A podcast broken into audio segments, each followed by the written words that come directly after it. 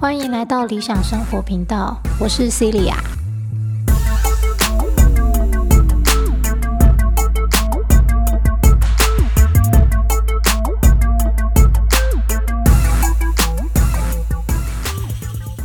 好，欢迎回到少有人走的路读书会第五集。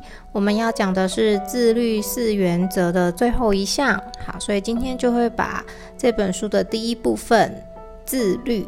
好，给全部说完了。好，在要讲最后一个保持平衡的原则之前，作者也帮我们做了一点回顾。哈，他说前面讲了这么多，我们应该都已经很理解，呃，自律是一项艰苦而复杂的任务。好，要有足够的勇气，还有判断力。你必须要以追求诚实为己任。也需要隐瞒部分事实和真相。你既要承担责任，也要拒绝不该承担的责任。你既要学会推迟满足感，先苦后甘，把眼光放远，又同时要尽可能过好当前的生活，让人生的快乐多于痛苦。换句话说，自律本身需要把持得当，在这里称之为保持平衡。这也就是自律的第四条原则。作者继续说道：“保持平衡意味着确立富有弹性的约束机制。想要人生顺遂，我们不但要有生气的能力，还要具备克制脾气的能力。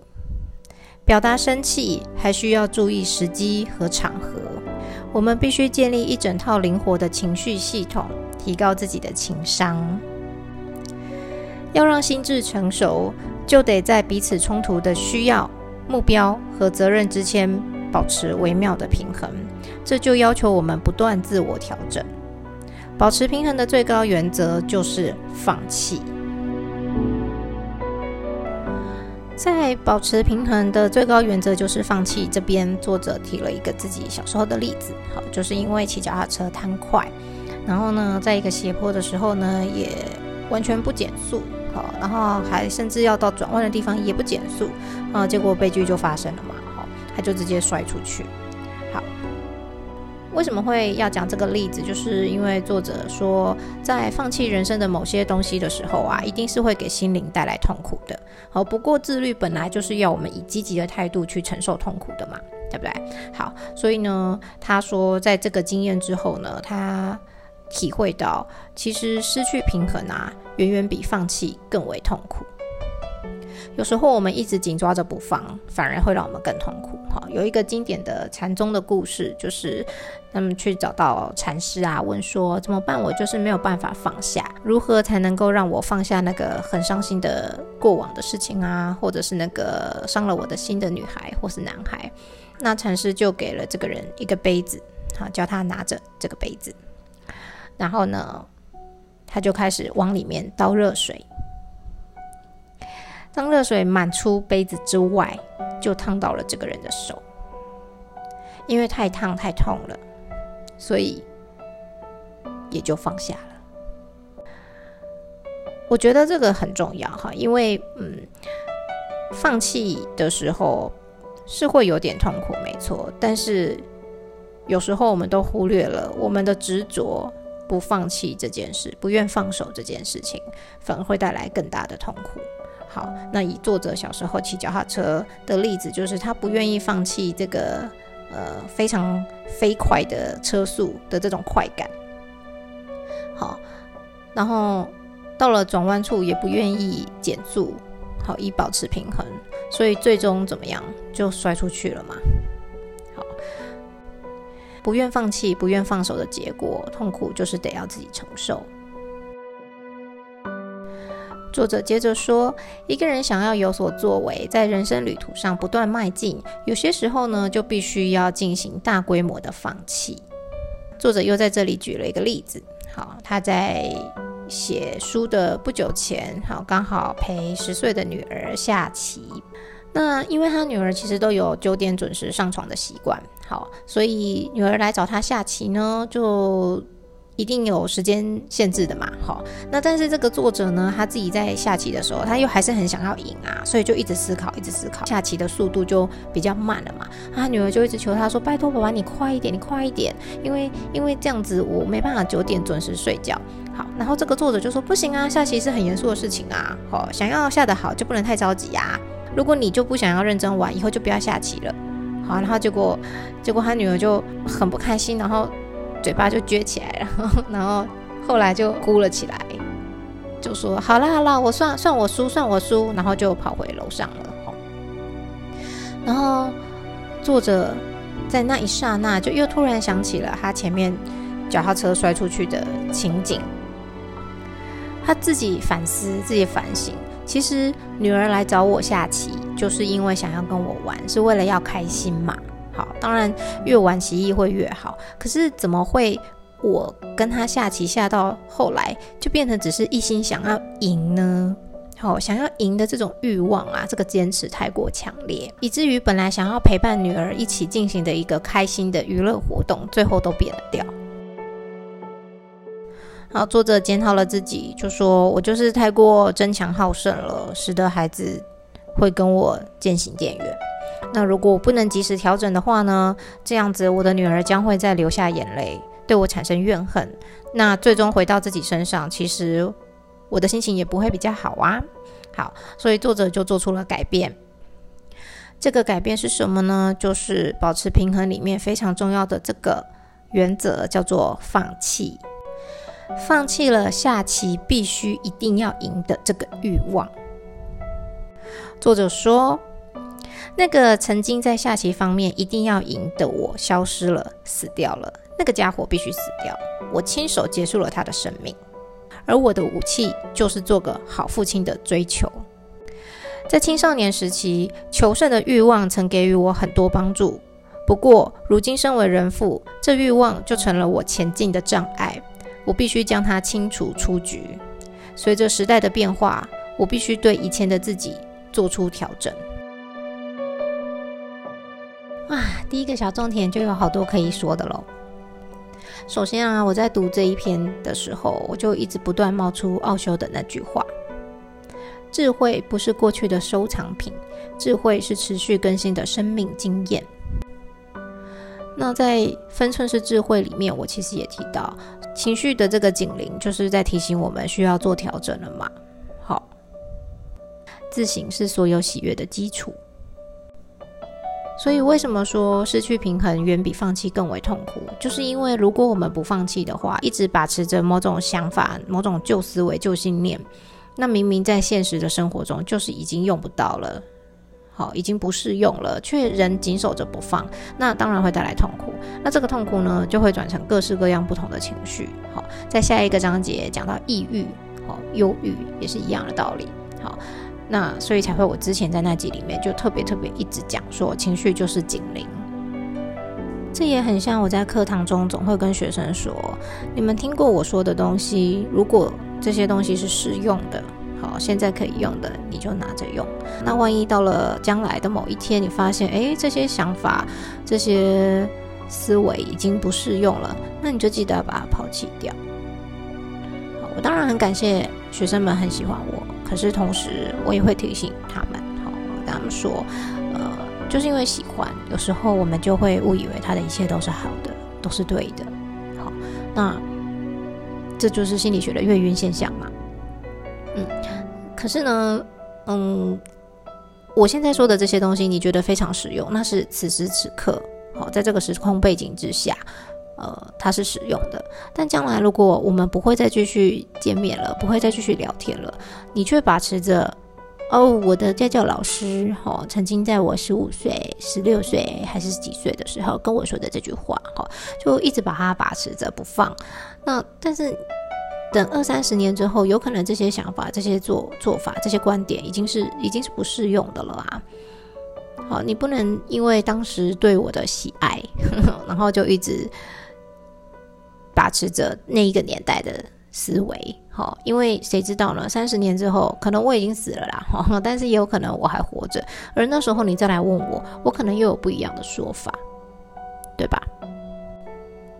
那至于作者在里面有提到，我们不但要有生气的能力，还要具备克制脾气的能力。好，那这就是跟情绪管理有关了嘛？之前第二十一集我有分享情绪管理的方法，有兴趣的朋友可以去那边听听看。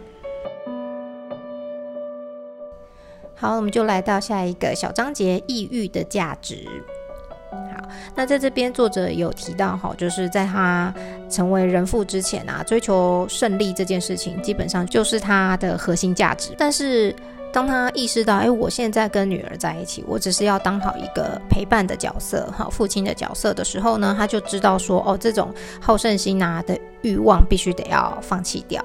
好，那作者就说，在他放弃了这个追求胜利的欲望之后啊，真的一度感到非常非常的消沉，还有。抑郁，好，或者我们台湾应该是用忧郁嘛，好，毕竟啊，放弃某一种自己心爱的事物，尤其是长久以来的核心价值，好，一定是会带来痛苦的。这就是为什么我们要抛弃旧思维会这么样这么样的难嘛。好，不过作者也说，虽然它会带来痛苦，但这也是心智成熟所必须的，因为放弃旧思维。旧想法而感觉到忧郁、感觉到抑郁，它是非常自然而健康的现象。好，但是如果放弃的过程中受到干扰，导致忧郁的情绪被延长，或者是呢这个忧郁、抑郁的情绪不能在完成放弃之后消失的话，那么我们的这个忧郁就会变得非常的不正常，也不健康。怎么说呢？因为作者就是心理医生嘛，所以很多会去看心理医生的。人都是因为有不舒服的情绪，好，通常就是忧郁嘛，或是我们应该用问者来讲会比较那个，吼，就是好。所以呢，嗯，他说很多患者啊，就来看心理医生，只是想要摆脱这种忧郁跟嗯很肮脏的情绪，想要回到原本自己的生活状态。可是却没有意识到，其实旧的那个自己早就已经没有办法适应新的状况，这就是旧思维嘛，对不对？你看时代一直在变，如果我们一直把持着旧有的东西，然后希望这个社会回到原本的样子，嗯，这个别人不会停下来脚步等你啊，对不对？那既然时代一直在变化，我们能做的当然就是改变我们自己嘛。好，所以作者就说啊。这些病患呢，他们会把这个忧郁啊、不开心和物质的状态啊，归咎于其他完全不相干的因素。好，他们根本就不知道，就是旧有的自己需要做调整，需要做变更。但是，其实，在潜意识的层面上，好，作者说，这些患者啊，早就已经开启了放弃跟成长的这个过程。好，因为潜意识总是走在意识之前。在这边，我想先停下来说一点自己的想法哈。嗯，就在之前有一集叫《分寸是智慧，情绪是那把尺》哈，其实我也提到过，因为只要我们有情绪的起伏啊或改变，情绪就是那个 sign，嗯，那个指标哈。就一旦我们情绪有起伏的时候，就知道我们的天平是已经歪了的嘛，那就需要去做调整。那为什么作者会说潜意识总是走在意识之前？就是因为当我们潜意识里面明明已经知道这是不对的了，或是这是需要调整的了，可是我们的意识呢，却还抓着旧有的想法、旧有的自己、旧有的观念，不愿意改变的时候，这个冲突就出现了。那当这个冲突出现的时候，它就会透过情绪表现在我们身上。好。所以为什么我在那一集我有讲啊？我就说，呃，情绪就是那个警铃，好提醒我们说，哦，该要调整了。好，回到书上，作者提到，人们常常说起的中年危机，就是人生面临的诸多重大危机之一。好，但是这个在三十年前就有心理学家已经提出过，人生各阶段的八种危机。好。那只有放弃旧有的过时的观念还有习惯，才有办法度过这些危机，顺利进入人生的下一个阶段。不少人不敢面对现实，或者无法放弃早已过时的东西，所以无法克服心理跟精神的危机，只能止步不前，不能享受到新生带来的欢悦，也不能顺利的进入更加成熟的心智发展阶段。我们不妨按照人生危机发生的时间次序，简单归纳我们在各阶段需要放弃的东西。好，作者在这里提出了十四个呃不同阶段需要放弃的东西。那我个人觉得这十四项是很好的一个自我检验的指标。哦，因为我们可以透过这十四项，然后来检验自己到底呃。哪些阶段的东西我们已经你知道毕业过关了，哈，已经能够放弃了，哈，哪些阶段还没？对照这个 那个阶段放弃表，可以稍微检验一下，好，到底我们是不是真的成长了呢？好，第一个，无需对外界要求做出回应的婴儿状态；第二个，无所不能的幻觉。第三个，完全占有父亲或母亲或两者的欲望。好，这个占有还包含性方面的。第四，童年的依赖感。第五，自己心中被扭曲了的父母形象。第六，青春期的自以为拥有无限可能的感觉。第七，无拘无束的自由。第八。青年时期的灵巧与活力。第九，青春的性吸引力。第十，长生不老的空想。第十一，对子女的权威。十二，各种各样暂时性的权利。十三，身体永远健康。最后一个，自我以及生命本身。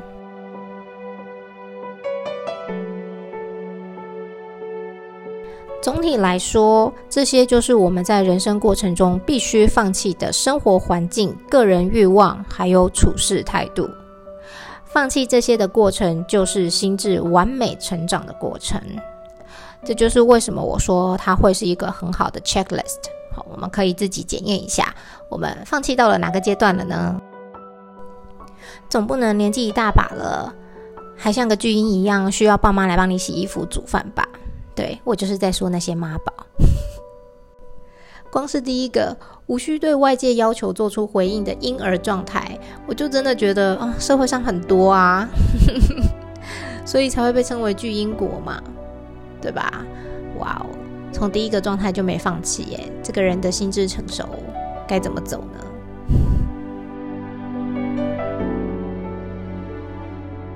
好，来到第一部分的最后一个小重点：放弃与新生。好，就像作者刚刚提到的最后一点，放弃自我与生命本身。好，听起来非常的残酷，但是不管你愿不愿意，人总是会死的。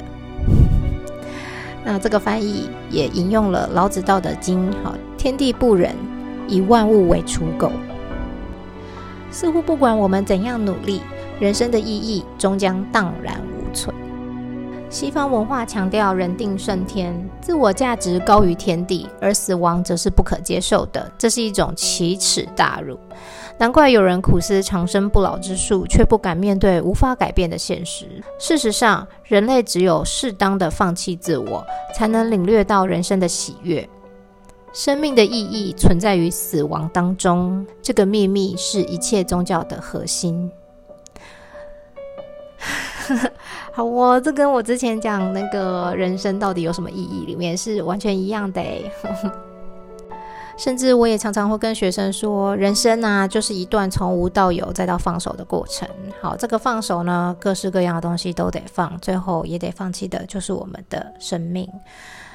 好，但是如果过于执着于在生命的意义、人生的意义上的话呢，可能就很难放弃掉生命。那为什么会说这个秘密是一切宗教的核心？就是因为，如果你继续执着着不放手，那么你就得再来一次，因为最终得学会的就是放手这个课题。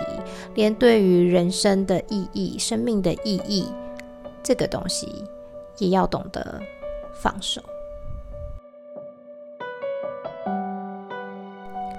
好，回到。书本上来，放弃自我是一个渐进而漫长的过程。我们需要经历各种各样的痛苦。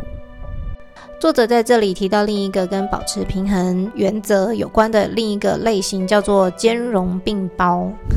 兼容并包的意思是，既要肯定自我以保持稳定，又要放弃自我以腾出空间，接纳新的想法和观念，实现自我平衡。这就是为什么它是渐进而漫长的过程，因为我们在这一路上，不见得是整体的把自己全部都给丢弃掉。好。呃，而是一部分一部分的抛弃。好，反正最终的结果会来到全然的放下，那就是 OK 的了嘛。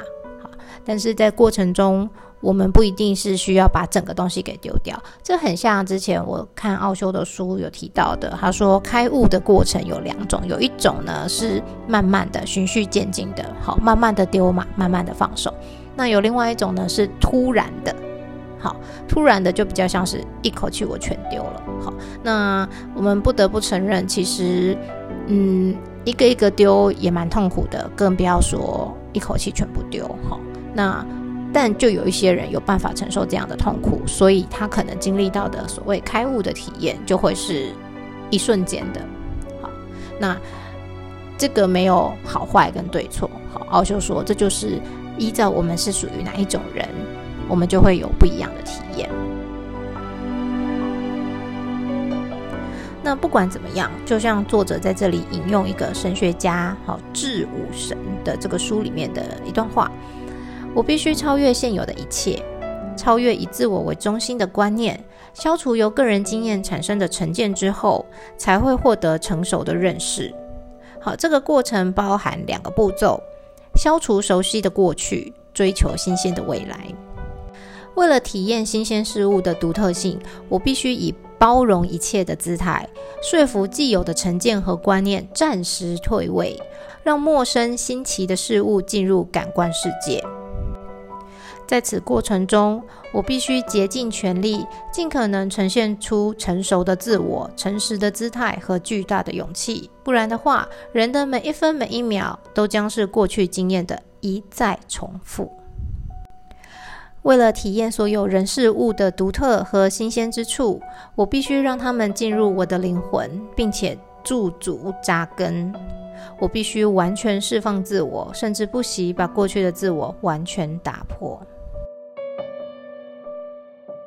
兼容并包的道理在于，你获得的永远比放弃的多。自律的过程就是自我发展、自我完善的过程。放弃的痛苦是死亡的痛苦。但是旧事物的死亡带来的是新事物的诞生。死亡的痛苦与诞生的痛苦是同一回事。生与死好比是一枚硬币的两面。要建立新的观念与理论，旧有的观念与理论就必须死去。人要不断学习生存，也要不断学习死亡。这跟之前我谈到自杀是一样的道理嘛？好，当我愿意改变，当我愿意抛弃旧的想法、旧的思维、旧的做法的时候，我就是在把旧的自己给杀了。这也是一种自杀。可是有了自杀，才会有新生嘛？好，那当然啦，那一集里面提到的比较是肉体上的，可是我呃额外提到心灵上的、精神上的，我觉得这也非常非常的重要。因为如果我们一旦把自杀这个概念当成是绝对不好的东西的时候，大家就会避免去做这件事情，那就更不要说呃观念上的改变了嘛。因为你本身就先持有一个自杀是不好的，那你也不太可能会愿意去把旧有的自己给杀掉了。那要如何成长呢？好，那我们有没有可能完全避免心灵的痛苦呢？哼 哼作者说，答案既是肯定的，也是否定的。因为如果能够完全接受痛苦，在某种意义上，痛苦就不复存在。啊，这句话跟奥修说的“接受就是蜕变”完全一样。如果我们不断学习自律，就可以使心灵承受痛苦和解决问题的能力增强，接近尽善尽美。而这样子的状态，心智成熟的人。也大多具有超乎常人的爱，如此便能感受到更多的快乐，更少的痛苦，因为先去接受它，先去面对它了。好，那为什么另一方面说答案也是否定的呢？好，因为心智成熟的人凭借自律、智慧与爱，具备了非凡的能力，世界需要他们的能力，于是他们也做出了相对应的回应。若想为这个世界做出贡献、发挥作用，就必须要有做决策的能力。但是在知道一切的状态下做决策，远比在一知半解的状态下做决策要经历更多的痛苦。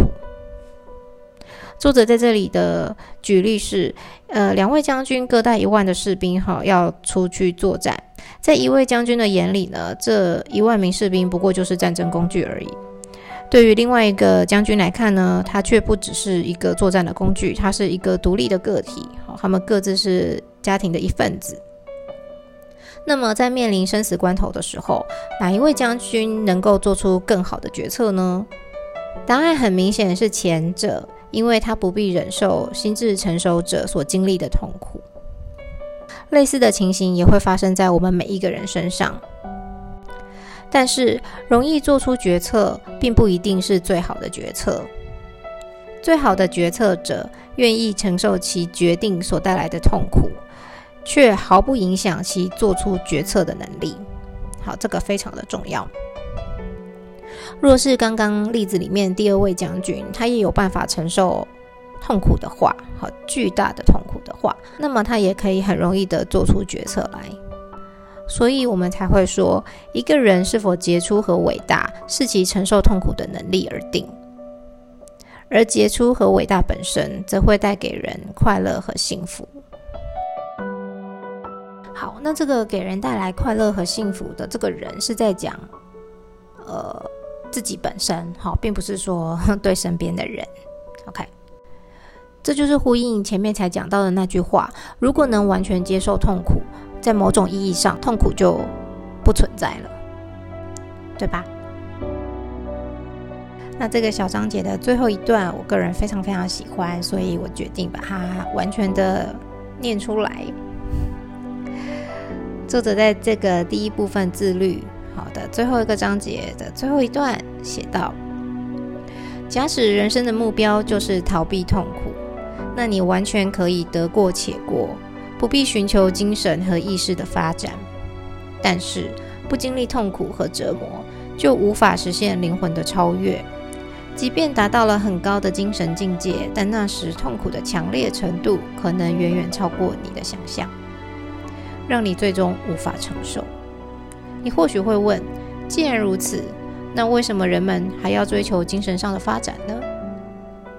坦白说。会提出这样的问题，说明你对幸福的本质所知甚少。或许在本书的字里行间，你可以找到答案；或许怎么努力，你都与最终的答案无缘。祝福大家在不管是阅读这本书，或是聆听这本书的过程中，都能找到最终的答案。下一集见，拜拜。